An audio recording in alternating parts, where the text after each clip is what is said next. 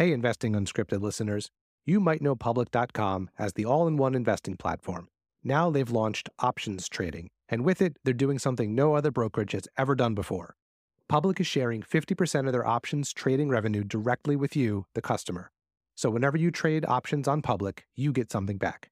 And of course, there are no commission or per contract fees either. By sharing 50% of their options revenue, you'll know exactly how much they make from your options trades, because Public is literally giving you half of it. In other words, it's a more transparent approach to options with no fees, and you get something back on every single trade. So go to public.com and activate options trading by March 31st to lock in your lifetime rebate.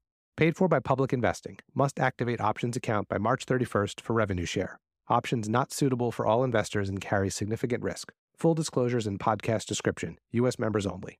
Hey friends, welcome back to Investing Unscripted, where we ask and answer the hard questions about investing. I'm Jason Hall. He is Jeff Santoro. He is the voice of the people. I am the aristocracy. Hey, Jeff. The voice of the aristocracy. Let's get it right. There you go. Okay, fair enough. Yeah, that's true. Nobody's touched my shoulders and dubbed me anything. I've been called names, but I've never Lots been of names, dubbed. Mostly by me. True. And they're pretty accurate, too. All right, what's going on? I'm ready for spring. Baseball spring training has started. It's a beautiful sunny day here. I've had enough of winter. I'm ready to move on. Pitchers and catchers have reported that. That's true. But yeah, up where I am, we definitely still got some winter ahead of us. But you know what, Jeff? The people didn't show up to hear us talk about, man, we just sounded like a couple of dads, didn't we? There is nothing more cliche than having a conversation about the weather. Yeah. You had some other exciting things happen in your life. I'll let you share it another time. Let's get going. We got a great episode planned. And this is one that I've been looking forward to. And I want to just give a hat tip to Tyler Crow, our friend and colleague, for inspiring the idea. And we're calling this episode Narrative versus Numbers in Investing. Yeah, I'm glad Tyler brought this up. We tweaked what he asked us a little bit, or suggested to us a little bit, but it crosses a lot of things we've talked about in the past, including signal versus noise and trusting your gut and all these different things that are a little bit squishy in investing. And we're going to try to nail some of that down. But before we do, quick housekeeping. Please feel free to reach out to us at any time for comments, questions, feedback. You can get us on Twitter at InvestingPod. You can email us at investingunscripted@gmail.com. Check out our YouTube channel, subscribe to the newsletter. And we got one more Apple review. So thank you, Phil Moria, I think that's how it's pronounced. Another 5-star review rating and a nice review. So if you're listening and you're enjoying the show, the single best thing you can do to help us spread the show to more people is to give us a rating, give us a review, and let a friend know. That would be great. So yeah, they called out the newsletter too. Said they were looking forward to the newsletter. That was awesome. Also said that we're improving very quickly. And I'm translating that to mean that we're getting even better. That's what I heard. I hope it's that and not like it was so bad in the beginning that I'm glad they're improving. I had to watch quickly because it was like a car accident. Well, we'll stay positive and we'll just assume that it was a meant to be a compliment. But in all seriousness, thank you for that great review. Very much appreciated. All right, Jeff, on to the show. All right. So the basic premise was the idea of, I think the way Tyler phrased it to us was investing as, how did he put it? Art versus craft. Art versus craft. Thank you. And that got our wheels spinning and got us thinking in a whole bunch of different directions. So I think what we're going to do, Jason, is answer the question in a bunch of different ways. And I think it'll take us down some interesting paths. And I think it'll eventually end up bringing us to some specific companies where some of these ideas really came in to impact the way that you and I invested, either buying or selling or holding. So I guess the place I wanted to start is the idea of trusting your gut, because this is something I've talked about before, I've thought about before. And I've actually, interestingly, an old guest of ours, actually recurring guest of ours, Jim Gillies, I mentioned it to him once, and assuming he would say immediately that trusting your gut is a bad thing, because he's a very data-driven kind of guy. At least that's my impression of him. Yeah, no, it's true. And without going into super detail, he basically said, in the right circumstances, he didn't think it was that bad of an idea to trust your gut. And I'm not going to say anything more because I don't want to put words in Jim's mouth. We didn't really have a long conversation about it. But ever since then, I've been wanting to talk about it. So we're going to do that today. So when we think about trusting our gut in investing, where does your mind go first? So the first thing it does for me, honestly, is it sets off flashing red warning lights. It absolutely does. And I think that's particularly true in terms of it being danger for new investors, young investors, inexperienced investors, because Your gut is entirely tied to your emotional wiring, entirely. And we talk a lot about biases, cognitive biases, and we've learned from people like Morgan Housel and others who've talked about the pain of loss hurts more than the pleasures of gains feel good.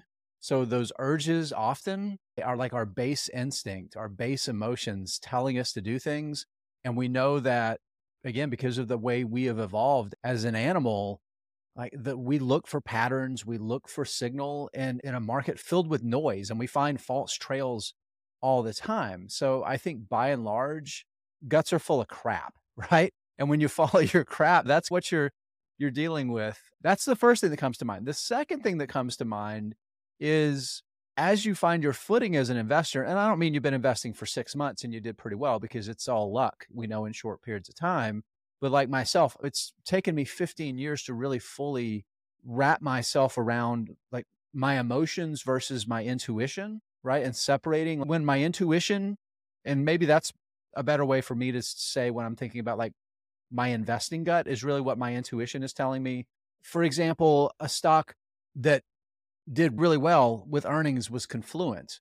And Jeff, as much as I've said, I don't understand the nuts and bolts of the business and like the real technical stuff, it was really clear to me from following this business closely that what the business was doing and how the market were treating it had become separated. And I had been very bullish on the business. And I've told just about anybody that would ask me about it.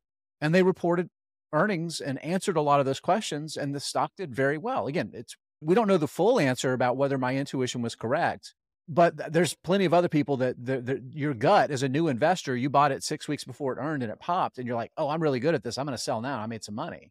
Right? Yeah, I think that's the important distinction. Just in hearing what you said sticks out to me, which is trusting your gut. It probably is more dangerous the newer you are and probably less gut and more just seasoned intuition as you get to be a more experienced investor. I think I agree with that. And because I think everyone who's new at this, and I'm new enough to remember some of the things that happened when I was brand new.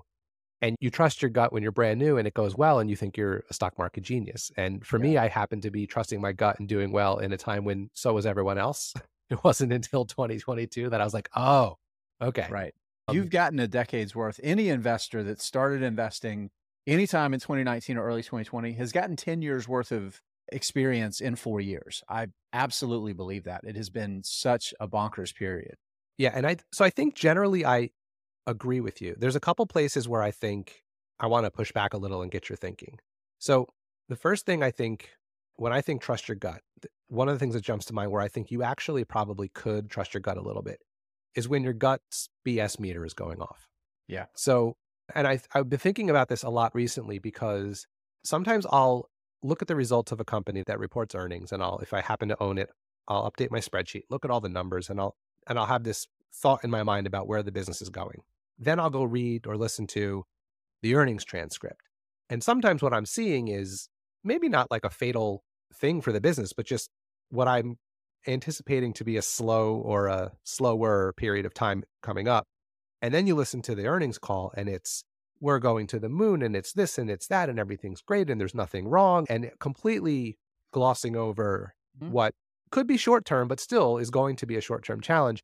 And that's sometimes my gut's telling me like, my gut's telling me the numbers are right here and the CEO is just spinning, right? So I think if your gut trusting is on the side of hitting the brake a little bit, or at least pausing and thinking and doing a little more research, I think that's one way where I think you could do it. But a little bit more specific to actual making a decision, I want to know what you think about this. I think you can trust your gut a little bit in the way you invest if you use position sizing to your advantage. So yeah, I like this. If you're going to trust if you have a really good feeling about a company for whatever reason, maybe it's just that you hope it will do well. We've talked about story investing in the past. I think you can trust your gut a little bit and buy a not consequential amount of that stock, whatever that means for you. An amount where it'll keep it on your radar, you'll track it, keep and follow it. But if you're totally wrong and it goes to zero, you're not going to be unable to retire. Right. Right. Right. And I think in that sense, I don't know, this isn't investing advice, but I think if you think of it that way, I think we can all trust our gut a little bit more, because I know you brought up pain feels worse than gain. But one of the things that's particularly painful for me is if I'm convinced in my gut to do X and I don't do it. And then 6 months, 8 months, 10 months later, I was right. I'm like, oh, I should have trusted my gut. So I want to hear your thoughts on that. The last thing I'll say though, before I let you talk is like, this is where writing down in some sort of fashion what you're thinking when you make a decision, I think, especially if it's a gut-related decision, can probably help you. So you can look back and say, oh, the last 4 times I trusted my gut, I was right or wrong. Maybe that gives you, I don't know, a little bit of extra data moving forward. So what do you think about position sizing as it relates to trusting your gut? Hey, Investing Unscripted listeners. I have a new sponsor I want to tell you about, and it is a website I think you're going to want to check out. It's called FinChat.io, and it is a complete stock research platform for fundamental investors. We all have places we go to get information about the stocks we invest in, and FinChat.io is going to become your favorite place to go to get that information. Beyond having all the standard financial data for companies all around the globe, FinChat also has company-specific segments and KPIs, or key performance indicators, on over 1,500 stocks. So, for example, if you want to see what Amazon's AWS revenue was over the past 10 years, or if you want to track Match Group's paying users, FinChat tracks all those KPIs and millions more. It also has beautiful design and institutional quality data. So if you want to make really nice looking charts that show these KPIs or any other information about the stocks you invest in, FinChat is an incredibly powerful and easy way to do that. I use FinChat all the time to look up information about the companies I invest in. I like how it's displayed visually. I find it to be a really helpful platform to use. To get 25% off any paid plan, go to finchat.io/unscripted. That's finchat.io/unscripted to get 25% off any paid plan today. I think broadly for most individual investors who are still primarily somewhere in their prime earnings years, building their wealth, right? And not sitting on a large portfolio, and they've retired, or maybe they spent 20 years with a 401k and now they're rolling it over, and they just got into stocks 5 years ago and they got $250,000, right? And they really don't know what the hell they're doing. I think by and large, yeah, that is the best way to protect yourself against ignorance and overconfidence, right? I think that's, and usually when the gut's involved and you're buying, it's overconfidence is the failure mechanism, right? And it can be tied to FOMO, right? So some of the things you talked about there, I think are really good. So position sizing, definitely agree with that, but also keeping some record of why and really being able to very clearly describe why yes, why now, why this. Right? And so you can kind of reality check yourself that you're not getting excited because the stock's gone up. You learned about it 2 months ago and it went up 25% over the past 6 weeks. And you're mad because you didn't buy it a week after you first found out about it, right? That's FOMO. That's not a legitimate reason to buy the business, right? So being able to really describe why, I think, is important, whether you're writing it down or you're telling yourself in a mirror, however you're doing it, right? But having a clear reason why it makes sense to buy this investment that separates it from FOMO, I think, is really good. And then position sizing is a further way to make sure you're not chasing something, right? Because of price movement or whatever. Yeah. One thing you said triggered another thought in my mind, which is, I think the more experience you have, and I think the right time to trust your gut is when you've, to the best of your ability, considered both sides of how something could go. And it's like it could go this way or that way. Maybe your gut is the thing that determines what your decision is. Yeah. And I think that's very different than, like you said, a completely uninformed or solely stock price driven, or you saw something on the internet. I think that kind of trusting your gut, knowing nothing about the business and just being like, that's brilliant, buy. Like, I don't think that's the kind of trusting your gut that I would ever get on board with. Right. But it made me think of like our conversation 2 episodes ago where we talked about Confluent and Procore, the episode where we talked about knowing the things we don't know. And I remember at one point both of us were basically saying, here's what I think could happen, but here's the opposite of that. And because I'm not an expert in this area, I don't really know. But I think for both of those companies, any decision we've made or will make in terms of buying or selling to some degree is going to be gut-based, right? Because you don't ever really know the future. It's informed by data and information. Right. So I just want to be clear, I think, as we talk through it, like that's the kind of trust your gut that I'm talking about. The idea is to move away from binary thinking into thinking probabilistically. Right? Yeah, I like that. Yeah. One other thing, there was one thing I thought about when you were talking about there's the story management's telling you on the call or in the presentation versus what you're reading in the filings. And I think you'll appreciate this, Jeff, as a musician, a family of musicians and involved in educating in arts and music. I think about it like the 10Q and the 10K, the proxy statement. Those are like, you know what, that's the sheet music, right? That's it. That's the sheet music. And then the earnings call and the presentation, well, that's the performance.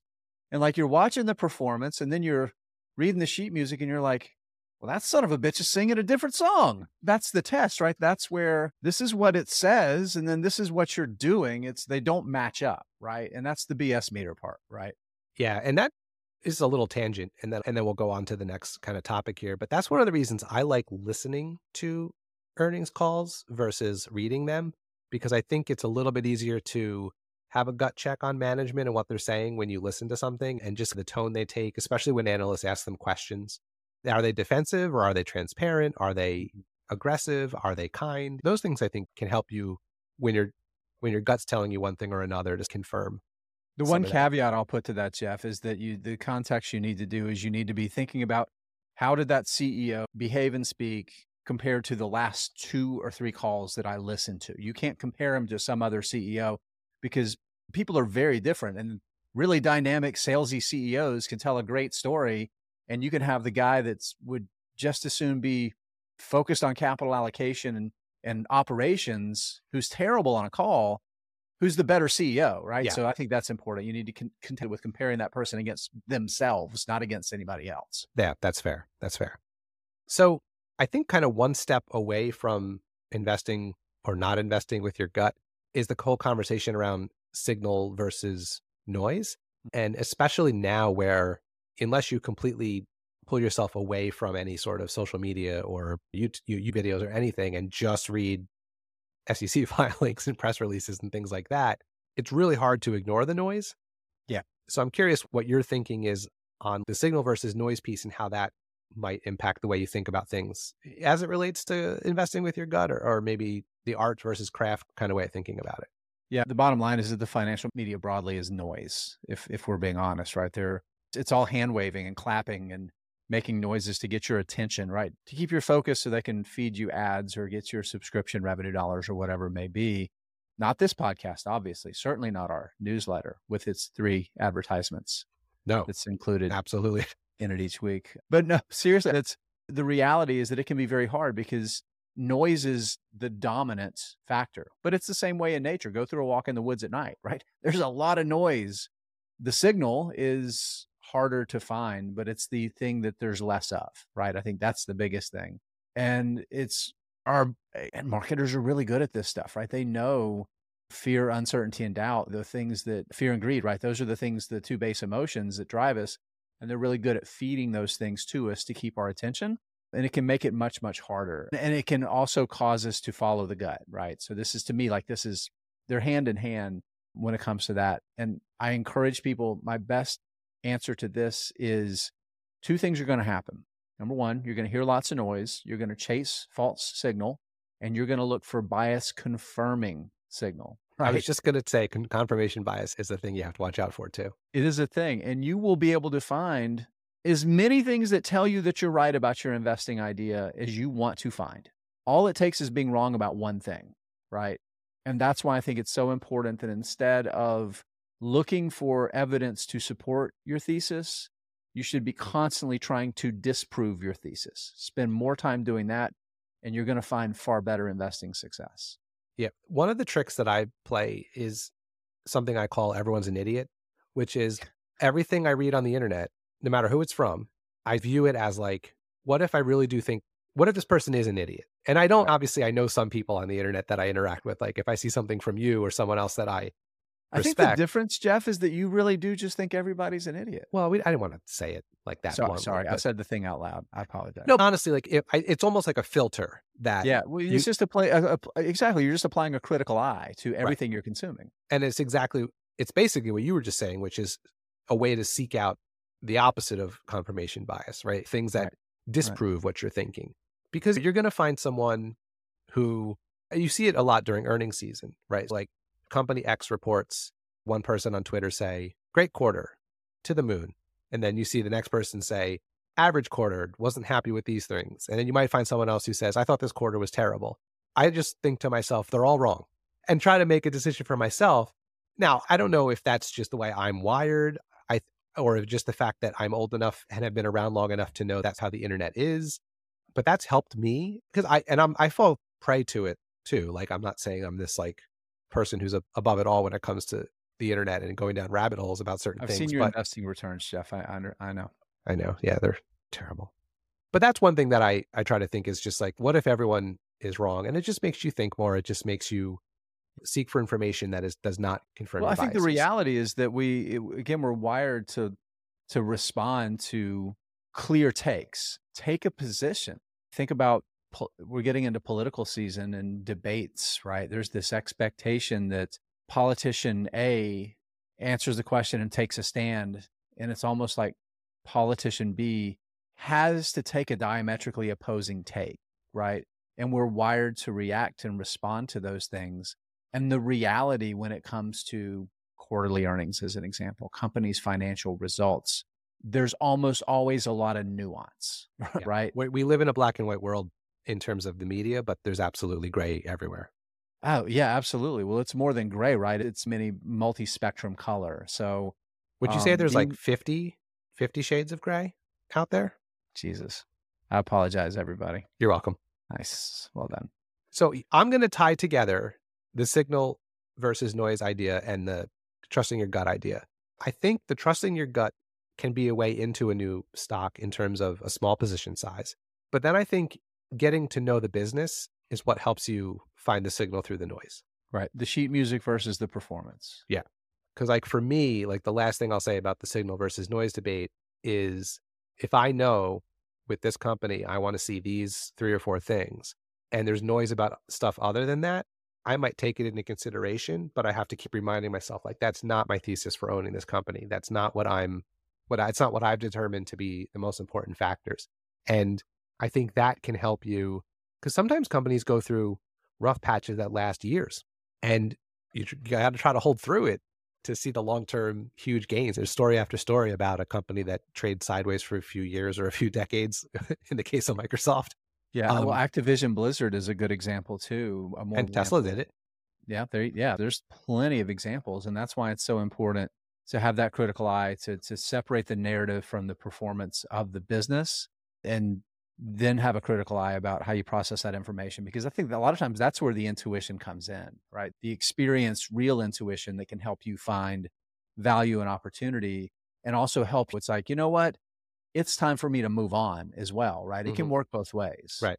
So the whole idea for the show that came from Tyler was inspired by him listening to an interview with Aswath Damodaran, where one of the points he made was, we have a ton of data. We have probably too much data. We have all the data we need, but we don't have a lot of information and a way to process that data and a way to think about that data. And the point he made in the interview was, I think the exact quote was, I think we should read less and think more, making the point that the rubber meets the road where you take all the data and synthesize it to make a decision.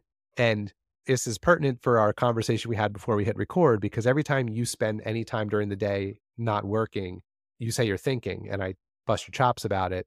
In all seriousness, I actually do think that's really important, because once you have all the information, once you have the earnings results and all the metrics and the KPIs and the top line and bottom line and all that stuff, you really do need time to just think about it. You can spend 15 hours each day just finding more and more information to read about a specific company or an investment, but that's just going to get diminishing returns at some point. So I thought that was a really cool part of that interview, and I think that's part of what inspired Tyler to reach out to us. But I wanted to know what you thought about that. Yeah, it's interesting too, because in the chat with Tyler, he pointed out something I think is really important here.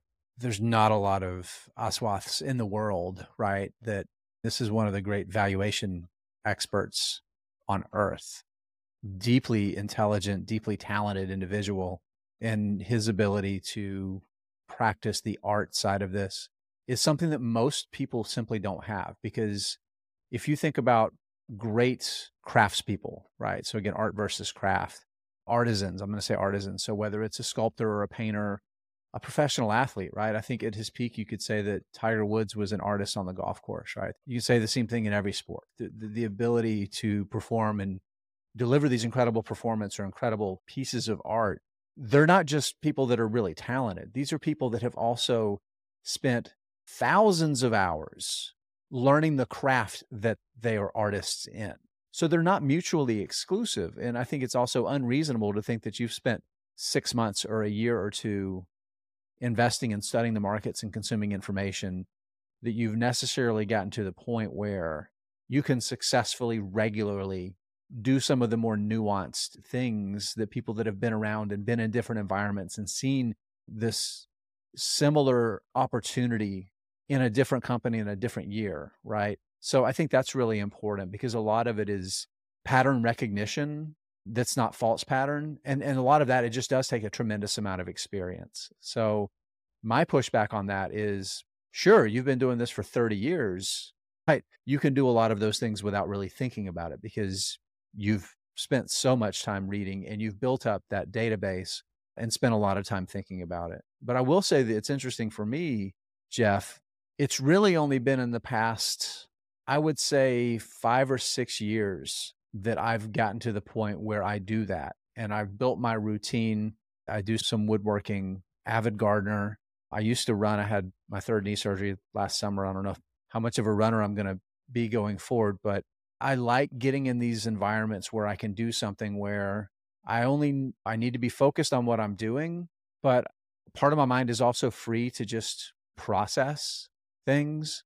So a lot of times it's the thinking to me is not thinking about Microsoft's last 3 earnings report. It's not actively thinking, right? It's processing that's happening, and you're not actually thinking about that thing, but your brain is working on it and you're not even necessarily conscious of it. Yeah, I agree with that. I think what it got me thinking about was not rushing to decisions. And I struggle with this myself. And it's funny because it's very contrary to how I am in some other ways. I'll spend 4 days deliberating which $25 toaster to buy, but I'll spend 6 minutes making a stock decision, even though that's multiples more expensive. And I think part of that's just because like the price can change. Like the toaster is going to be $25 today or in 3 days from now, versus like a stock could theoretically pop or drop double digits in a moment's notice. So I get why there's a little bit more. It's the wiring too, because it's the capital D do, capital S something, right? We feel like we need to be doing something. And sometimes doing nothing is exactly what you need to do for many reasons, just to slow yourself down, to give yourself time to think and process. But I thought that was an interesting way to think about it. So we've been talking for about a half an hour now about all these different ways to think about this. I'm curious if you have any specific companies in mind that are examples of any of the things we've just talked about. Yeah. So I think a good, bad example of narrative versus numbers, certainly one that has been a value trap for me, Walgreens Boots Alliance. The narrative has been, and I invested through the bulk of Roz Brewer's relatively short tenure with the business, and now they have somebody from the healthcare industry that's come back in. But the whole idea was you have this steadily declining, particularly in the US, but this steadily declining retail pharmacy business at Walgreens Boots Alliance, as we've seen like CVS become CVS Health, which is this more fully integrated health management business with insurance and pharmacy benefits management and their retail business. And the idea was that Walgreens was going to be able to leverage this retail footprint. And the trend and the goal, there's a big need to increase access to more as needed healthcare, right? It's not, maybe even not urgent care, but it's not your primary care going for your checkup, but just little things along the way. So a little bit of the kind of the urgent care thing with these clinics inside their physical locations. And frankly, CVS has struggled and stumbled with it. And Walgreens has really had a tough go of it. And it just hadn't delivered. So the narrative was going to be, but we're going to do it, but we're going to do it, but it's going to happen. We've made this change. And they continued to pay this dividend and increase it, and pay this dividend and increase it, even as their cash flows were weakening. Solidly profitable business, but they were steadily selling off a stake, an equity stake that they held in another company, basically to pay the dividend, to float the dividend. And Roz Brewer couldn't do it. This new CEO's come in, they've slashed the dividend, huge losing investment. And it was a losing investment during a time when overall the market generally did really well. 2022, of course, was a bad year, but you know, we've more than made up for it at this point. So then there's also the opportunity cost. That's definitely a case where the song they were singing did not match up with the music they passed out before the performance. Yeah, that's a good one. The one that I have three that sort of come to mind, and they're all in the same bucket, but I'll talk about Peloton, because now that's one I invested in early in my like learning, and it was also during the pandemic. And so I'll give myself a little bit of a pass, but it's funny because I would never invest in a gym, as just as an example of my thinking at the time versus what my logical brain probably should have thought. And it's because I have Jeff's brain. This time it's different. Well, I would never invest in physical activity, and I would never invest in healthy eating in America. I just wouldn't. Like, we're not a healthy country, just generally. Diets don't stick. People join gyms in January and they stop going by February. But I got so caught up in the noise and my gut with Peloton, because a lot of people I knew used it, and we had one in our house, and because it was still the pandemic, like everyone we knew was on it, and they were riding together, and it was all this cool stuff. Big data. And what was that? Big data. Yeah. And I probably, even at the time, if I'm being like honest, probably in the back of my mind was thinking like, there's no way this lasts, but I made myself believe it. And I love to think that if that happened right now, 4 years later, with what I've learned, I wouldn't make the same mistake. Or if I did invest in it, I would do it much more cautiously and with my eyes a little bit more wide open and to see and that kind of stuff. The reason I came to my mind first is it was probably my first wrong trust your gut decision. And it wasn't wrong because it ended up not working out. It was wrong because it was based more on belief and hope than it was numbers, or at least maybe my understanding of where those numbers could go, because the numbers were good, if I'm being honest. Like, it's not like they weren't seeing rapid growth. It's just I was thinking that might stick around forever, or not understanding how the valuation would be impacted if it didn't. So the other two that I think fall in the same general category for me are Stitch Fix and Blue Apron. Yeah. And again, it was anecdata and good results over a short period of time, and people thinking that the world was now different, and now people were going to be cooking at home more, and people were going to be buying clothes that robots pick for them. And those were just trends that didn't last, because as soon as malls reopened, people went back out and bought clothes in malls. As soon as people could go out to restaurants again, they stopped cooking at home. Well, and I think food, ironically, so many more supermarkets have delivery now, right? I think that's also affected Blue Apron. And so to me, like those, all three of those, but especially Stitch Fix and Blue Apron, perfectly good businesses aren't always great investments, right? The great idea can be a fine business, but can also be an underperforming or even capital destroying business for investors. That's the big lesson for me. Jeff, I feel like we have to talk about Netflix. Yeah, that's a good one. For a couple reasons. I'm going to eat a little bit of crow here. But first, I want to talk about the good Netflix story. And this is one that I personally benefited from, Jeff. I don't know if I've ever told you this story, but Netflix made the down payment on the first house that my wife and I bought. It really did, because of the Qwikster debacle. I don't know if a lot of people remember this, but you go back to, I think it was 2011, roughly. Summer, the stock split adjusted. It's a lot more now, but the stock at the time was 300 a share, like was where it peaked at. And they were buying back shares that summer, and the stock was just crazy expensive. I'd say really was a fair way to think about it. And then, because it was like early in streaming, their business was sending DVDs, mostly DVD by mail. That was their business. And it was a cash cow. This business absolutely pumped out cash. Blockbuster was basically done, right? There weren't any emergent competitions. Redbox, like that was like the big threat back then. But their CEO, the founder, Reed Hastings, he was already looking ahead. Right. He was already seeing, because they had disrupted one of the great 20th century stories with Blockbuster Video, right? They disrupted that business. And so he was constantly on the look for the next disruption. And streaming was going to be obviously it, because what's even easier than having DVDs mailed to you? Hitting buttons and watching stuff. Not having them mailed to you. Yeah, right. Exactly. Just take the physical component completely out of the mix. So their streaming business over the past few years before that had really started to grow and get traction. And it got to the point where it was generating positive cash flow. The DVD business was starting to decline. It was starting to decline.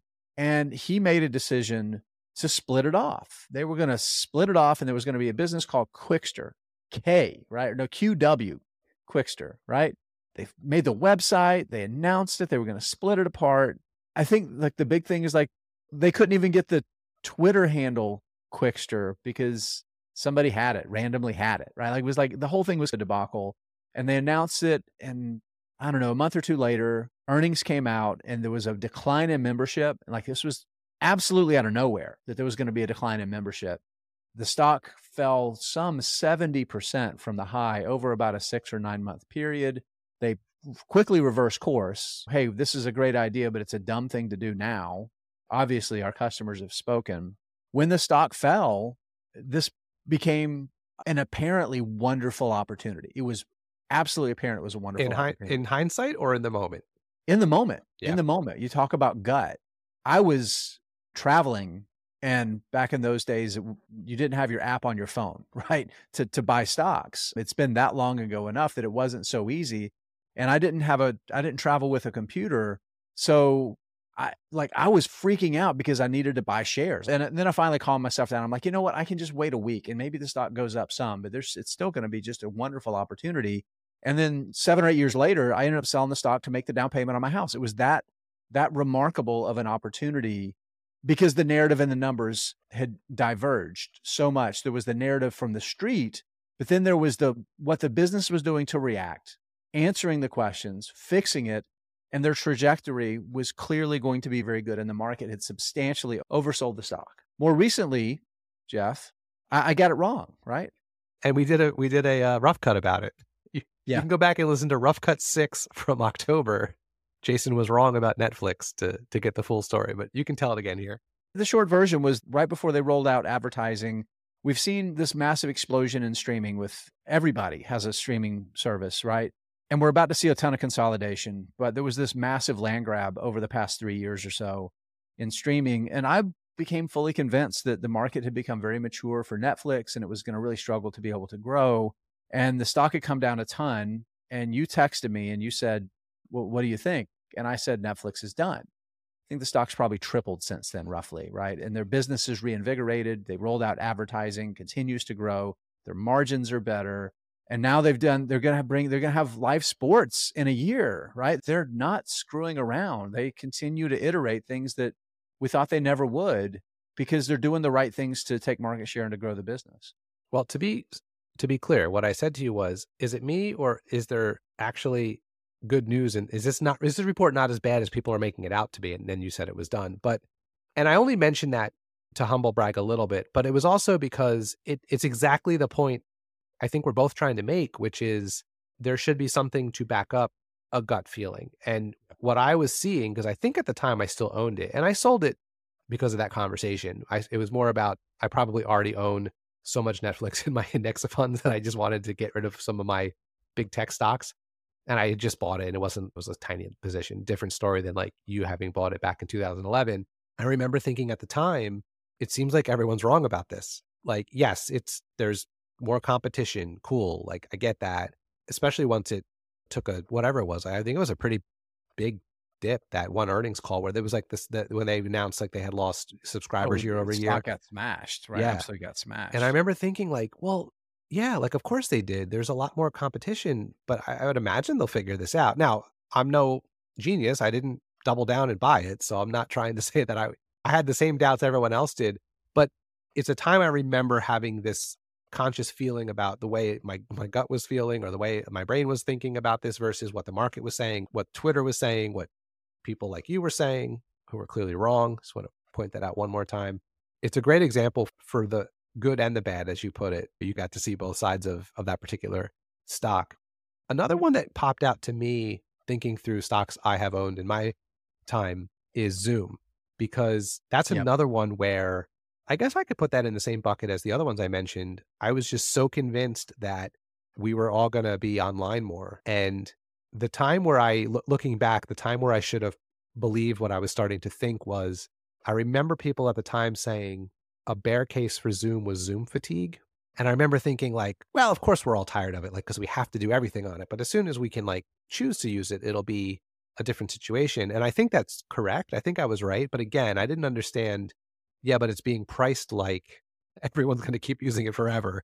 And I think that Zoom fatigue led to people wanting to be back in their offices and wanting to have in-person conferences again and wanting to see their families on holidays and not do Zoom Christmas. It's funny how many of these sort of fit into that same bucket. And I think it's a good reminder that when craziness happens, whenever there's an event, whether it's a pandemic or a terrorist attack or a financial collapse, more of these sorts of feelings and things are going to come. And the whole conversation actually makes me think of Peter Atwater's book. We had Peter on last year, Confidence Map, which I'll plug over and over again because I think it has so many good corollaries to what we lived through for the last couple of years. I'll put the link to that show in the transcript. So go, if you sign up for our newsletter, you will we'll email the transcript to you. It's investingunscripted.com. I'll have the link in there for anybody that wants to hear that one.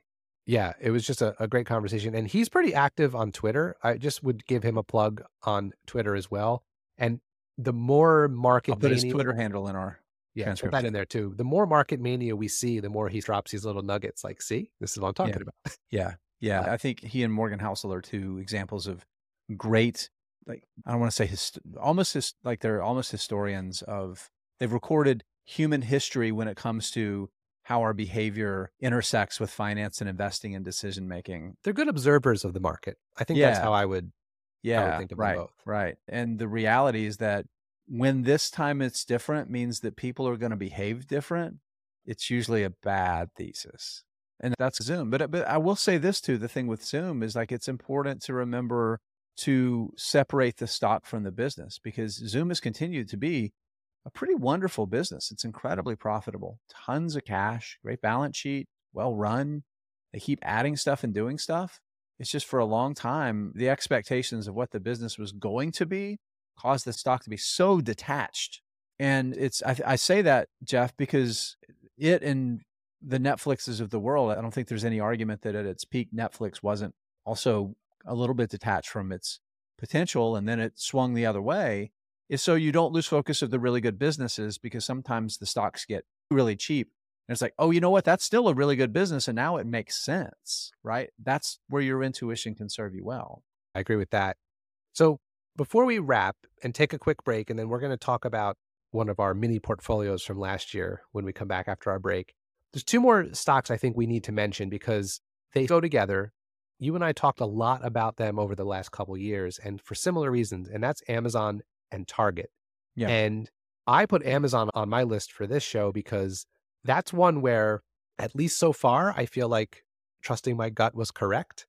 I just felt it in my core that the troubles they went through over the last couple of years were because of the pandemic and the things they had to do to meet demand. And I just felt like that's going to figure itself out over time. And AWS growth slowed a little bit, and then people got concerned about that. And I remember thinking, well, I think people are still going to be doing things in the cloud, so I'm not really super worried about that. And over the past year, the stock's done great and the business has recovered and operating income has shifted from negative to positive, and that's all gone well. Now, the flip side of that for me is I thought Target would, because of the same thing, like their quick pivot to curbside pickup and faster delivery and the fact that there's a Target right down the road from my house, so I can get something actually quicker from Target and not be any less convenience, really. Like I can just drive up and they'll bring it to my trunk. Like I really thought that they would benefit.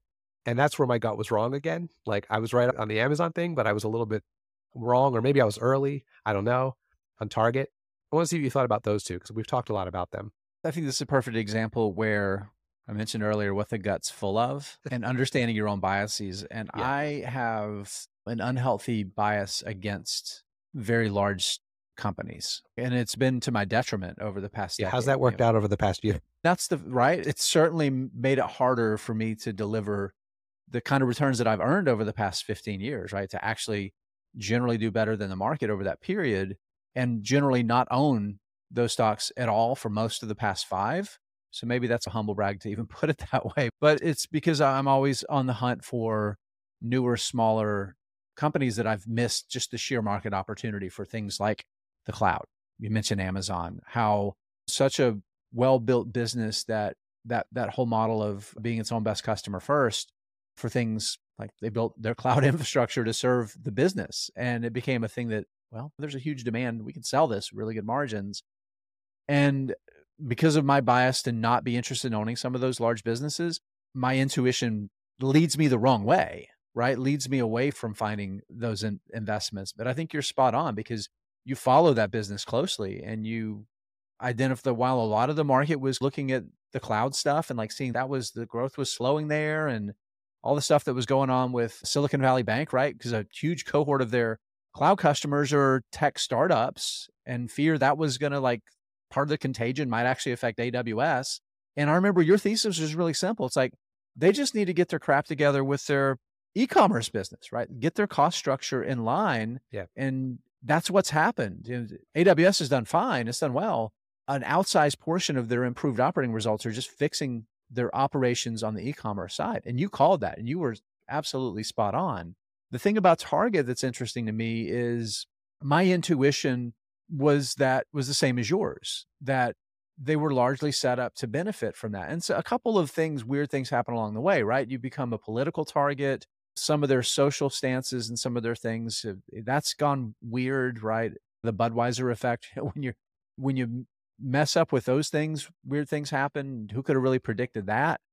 And then a lot of the mass retailers, like just their inventory was the wrong inventory. And it wasn't, the e-commerce lift wasn't enough to make up for the struggling parts of the business. And Whereas with Amazon, well, everybody was worried about AWS, which is massively profitable, right? So they had a massively profitable business and then their other business got even more profitable too. And I think the big thing with Target, first it was the inventory mess up back in, I think it was 2021. And then, yeah, they were on the wrong, they had the controversies around the political stuff, and wherever you come down on those, the bottom line is it impacted the business, and that's all we need to say about it. Yeah. And I still think they're going to be fine. Like, I think what I misread in terms of how quickly they'd be fine is, as ubiquitous and huge as they are, they're not Amazon. They're not. My biggest bull thesis for Amazon, the e-commerce company, is like the very first place I think anyone goes to look for something that they want is on Amazon, whether you buy it there or not. Like, the first thing, anytime I need anything, I look there first. And maybe I go to Target second or third, but it's still not first. So I think that's the big difference there. Yeah, that's true.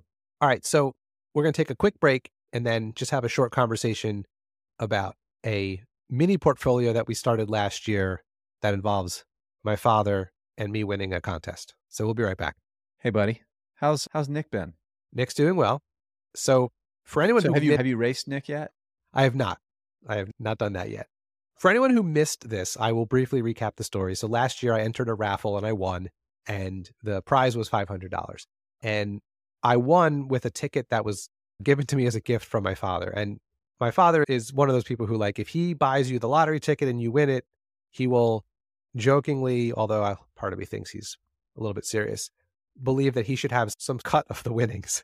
So he had an idea where he wanted me to spend the money buying a stock I would never buy. And I was like, well, how about instead of that, you pick 5 stocks and I will buy them in my actual portfolio with that $500. I'll buy $100 of each. No matter what you pick, I will buy it. But I encouraged him to make decisions based on anything he's learned from listening to our podcast. The reason we're talking about this now is, so far, since October 3rd, it has worked out pretty well. And I'm a little bit surprised because I think he picked 5 good businesses, well, 4.5, but he picked them all at kind of high prices. And I remember thinking at the time, and I probably even said it, like, bold choice to pick NVIDIA in October of 23 after it had 2 straight quarters of AI, everything. But here we are we're recording this on Valentine's Day. So we are a few months after October, and his mini portfolio here is up 28.1%. on average. And the S&P 500 over that same period of time is up 18%. Now, a few months does not make a successful portfolio, but he is handily beating the market with his picks. And I think it's interesting. And I think we should chat about it. Yeah, I love it. So first of all, it was episode 73. This is when we announced this. So I encourage you to go listen to that. That's when there's the third quarter review of the 2023 portfolio contest. So this was at the end of that when we discussed it. I will say this, first of all, my favorite thing about this contest or this portfolio is that it forced you to buy a stock that I believe constitutionally you were wired to have never bought. And that was Tesla. Yes. Yeah. I probably, if you go back and listen, there was probably more than one time where I said something like, I will never own Tesla. And here we are. It was one of your unportfolio picks. It was. Too, right? Yeah. Right. And that, so... and again, I picked it in that for two reasons. I actually did think it would have a down year and I was wrong, but I also don't ever want to own it. And now to my credit, it is the one stock in this five stock portfolio that is down, and it's down pretty substantially, 24%. But as is often the case, the loser in this portfolio is more than being carried by the winners. So let's quickly, just real quick, I'll say what the companies are and their returns. So this is as of October 3rd, 23 through February 14th, 24. Applied Materials up 34%. ASML up 61%. NVIDIA up 64%, which if I would never would have guessed that over this period of time. Old Dominion Freight Lines up 6%, and then Tesla down 24%. I just can't, it just goes to show you like how wild things can be. Like NVIDIA, when he picked this was, I think you and I had recently trimmed our NVIDIA positions because we thought, let's take a little bit off the table here. There's no way this can keep going up. And it has. NVIDIA continues to report better quarters and bigger guidance, yeah. Right? Their book of orders continues to get bigger. Eventually the cycle for demand for the GPUs for AI is going to soften, right? There's going to, eventually that investment cycle is going to take a break, but man, it just is incredible how it just seems like that it's maybe a super cycle that just takes a long time before companies pull back from the spend. So that's one that I continue to watch with interest. And I will tell you, a week or so ago, I was very tempted. I haven't looked at the stock, but that day the stock was at its all-time high. I don't know what it's done since then. I was very tempted to sell the remainder of my position because of just, I'm convinced that I'll get a better buyback price at some point this year. Yeah. But again, we spent the first 90% of the show talking about when you trust your gut and your intuition and when not to. And I've already said that I know that I am wired to not own these very large companies, right? I know that is a bias. That is a blind spot that I have.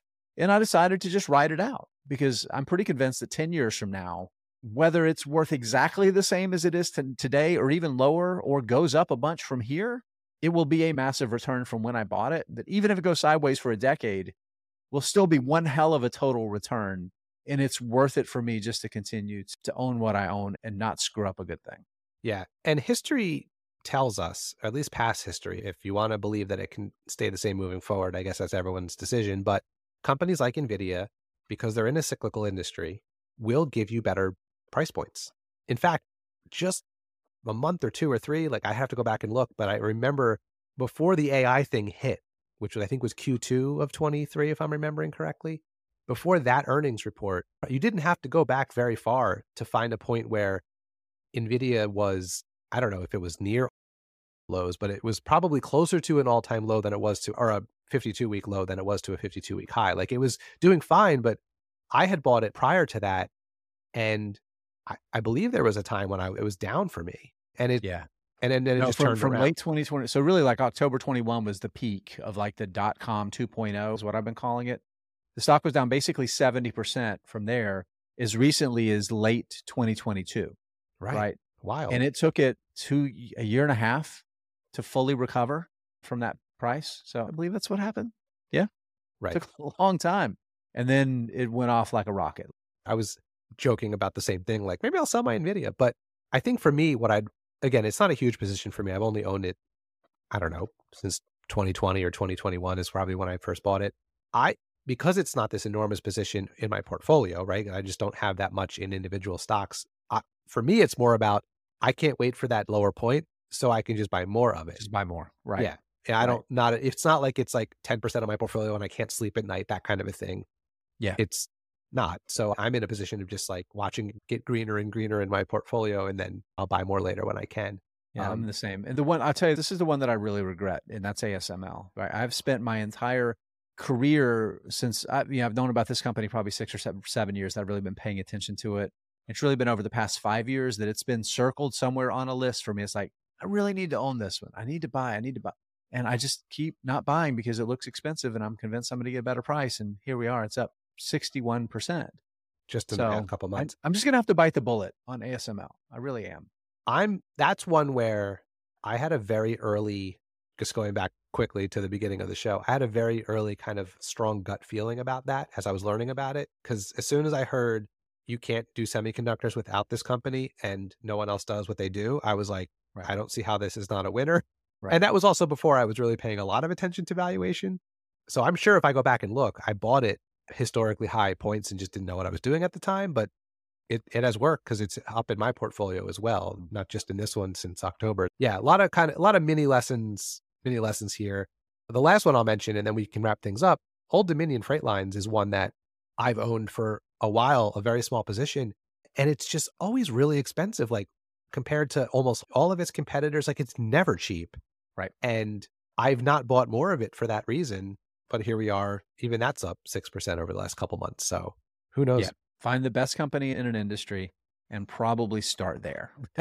Right. So that's certainly been the case for Old Dominion. All right, Jeff, I think we did it, right? We absolutely did it. This was fun. As always, I'd like to remind everybody, man, do I love talking, giving my opinion, giving my answers to these hard investing questions out there. But you, my dear listener, it's up to you to answer these questions for yourself. You can do it. I believe in you. All right, Jeff, we'll see you next time, bud. See you next time.